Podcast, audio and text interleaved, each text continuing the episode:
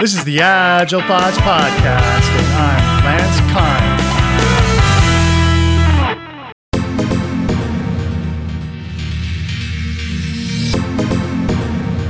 Well, hi, I'm Troy.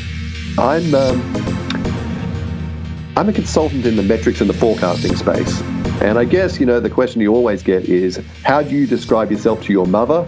So uh, when my mother was alive, she sort of said, I don't know what you do. And at first I sort of said I help people move post-it notes and avoid paper cuts, a la Kanban. Then I sort of said, what do I do now? I teach mathematics, simple mathematics to executives. This is a series with Troy Magennis, man of metrics. And today we have a special guest. Peter Minowski. I'm a technical coach um, helping teams do things right. And I'm interested in how to achieve that balance of doing things right against doing the right thing and doing things sustainably and at quality. So I'm interested in Troy's way of approaching metrics. So Troy, this might be an intervention for you. Uh, let's let's let's let's step into this area. Yes, yes, get nervous now. Palms are getting sweaty. So I notice you use Excel a lot. You have a lot of Excel. In fact, you have like free Excel sheets on your website for people to check out to measure certain things. Totally awesome tool.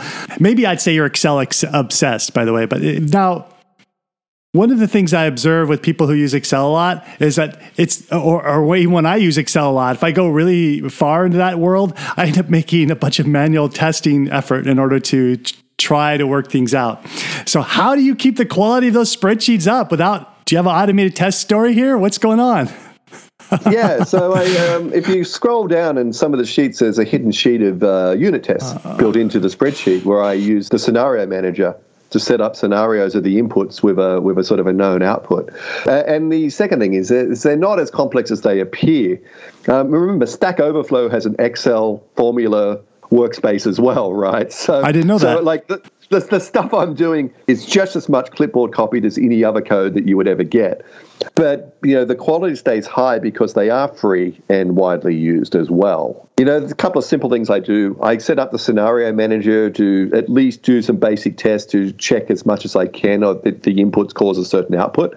I have to often sort of check manually the result, but like at least I have the tests automated. So scenario manager one, two, three, four, and five, and it will set up the inputs, and I will go and check the outputs. Second thing I do is uh, Excel has the compatibility checker built in there, which tells you when you use formulas which are not compatible with some versions of Excel.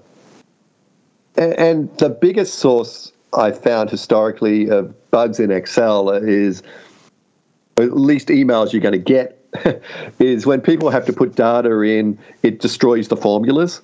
So one of the techniques I use is I indirectly look at the sheets wherever you put data in. I never code against a formula on a sheet which is, has a user entry in it. There's always a shadow sheet which just references cell A1, so it doesn't. Cell A1 will never move and it will never update a formula. So, and I code against those. Uh, but they're not bug free. They're just, the number of spelling mistakes in the text outnumbers the number of formula mistakes. I get that um, yeah, they, they don't go out untested by me. I use them every day. So I'm pretty much, if there is a defect in them, it just doesn't last long enough for you to see. But no, I have bad releases on these spreadsheets too. But they're um, they're not as complex as you think they are. Uh, that's the that's the point of it is is that uh, there's there uh, the formulas are pretty tame and I keep them Excel 2010 compatible. So I'm sort of limited in what I can even want to achieve uh, in them. But I'm yeah. glad it looks like they're good. Well, you know, uh, you have two developers on the call here, so we're like, you know, at least when I'm looking at them, like, holy smokes, how does he keep all that stuff working? Because I've worked with Excel, and even in simple things, it's pretty soon I realize this number doesn't look right now. And then i discover you know dumb thing happened in the past. And but you have some pretty good tricks you just shared there. So so okay I well i mean the, some... the, other thing about them is and the reason you don't see the bugs is anything that uses random numbers in actually its process. So and all of the monte carlo forecasting you know picks numbers at random. It would be impossible for you to spot one formula that was wrong because the random nature of it means that it's just all it, it, there's never a single answer that is right. So it just happens to be the defects i have mean that the errors are within the range that you think are acceptable. So um, yeah i've had a couple of errors which i'm after five or six years wow how could no one notice that? But uh, there's they errors in spreadsheets are hard to spot. I mean, yeah. there's been a number of financial disasters based on uh, forecasts that have been given to the SEC and so forth, which have turned out to be just typos in spreadsheets, uh, and it's it's an it's an issue. So, all care, no responsibility.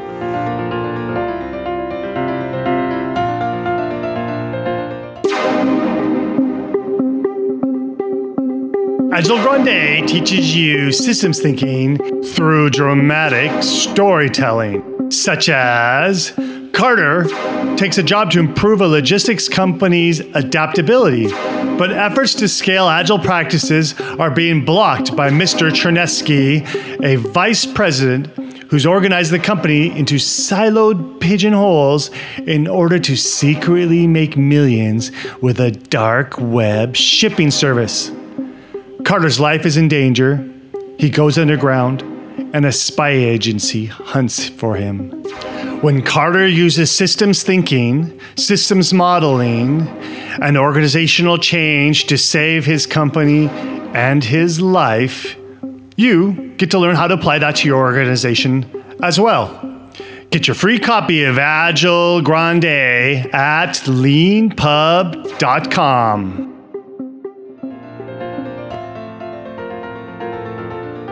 Are you enjoying the episode so far?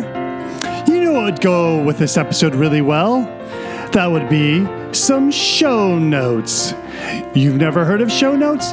You know, if you're using a podcast player, they show up right inside of your podcast player for easy tapping. You just got to scroll into it.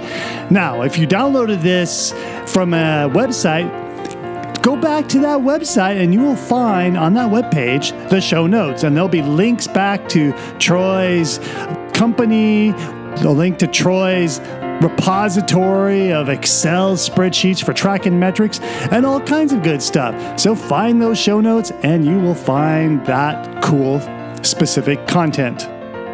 If you're enjoying this series and you're like my friend JT and you missed episode 167, which is the, the first episode that kicked off the series with Troy Magennis, go to your favorite search engine and type in Lancer Agile Thoughts Archive, and you can find episode 167 there. Next episode, more Troy Magennis. So the, the in this case, uh, one of the architects, so it was like everyone in the team was saying, "You you go, no, no, you go, no, you go, you go, tell her, you go, tell her." And finally, one of them sort of went in and said, "We're not going to get all the features done." And the VP finally sort of said, "Finally, someone's told me we're not going to get something before it comes true, before it just misses, right?"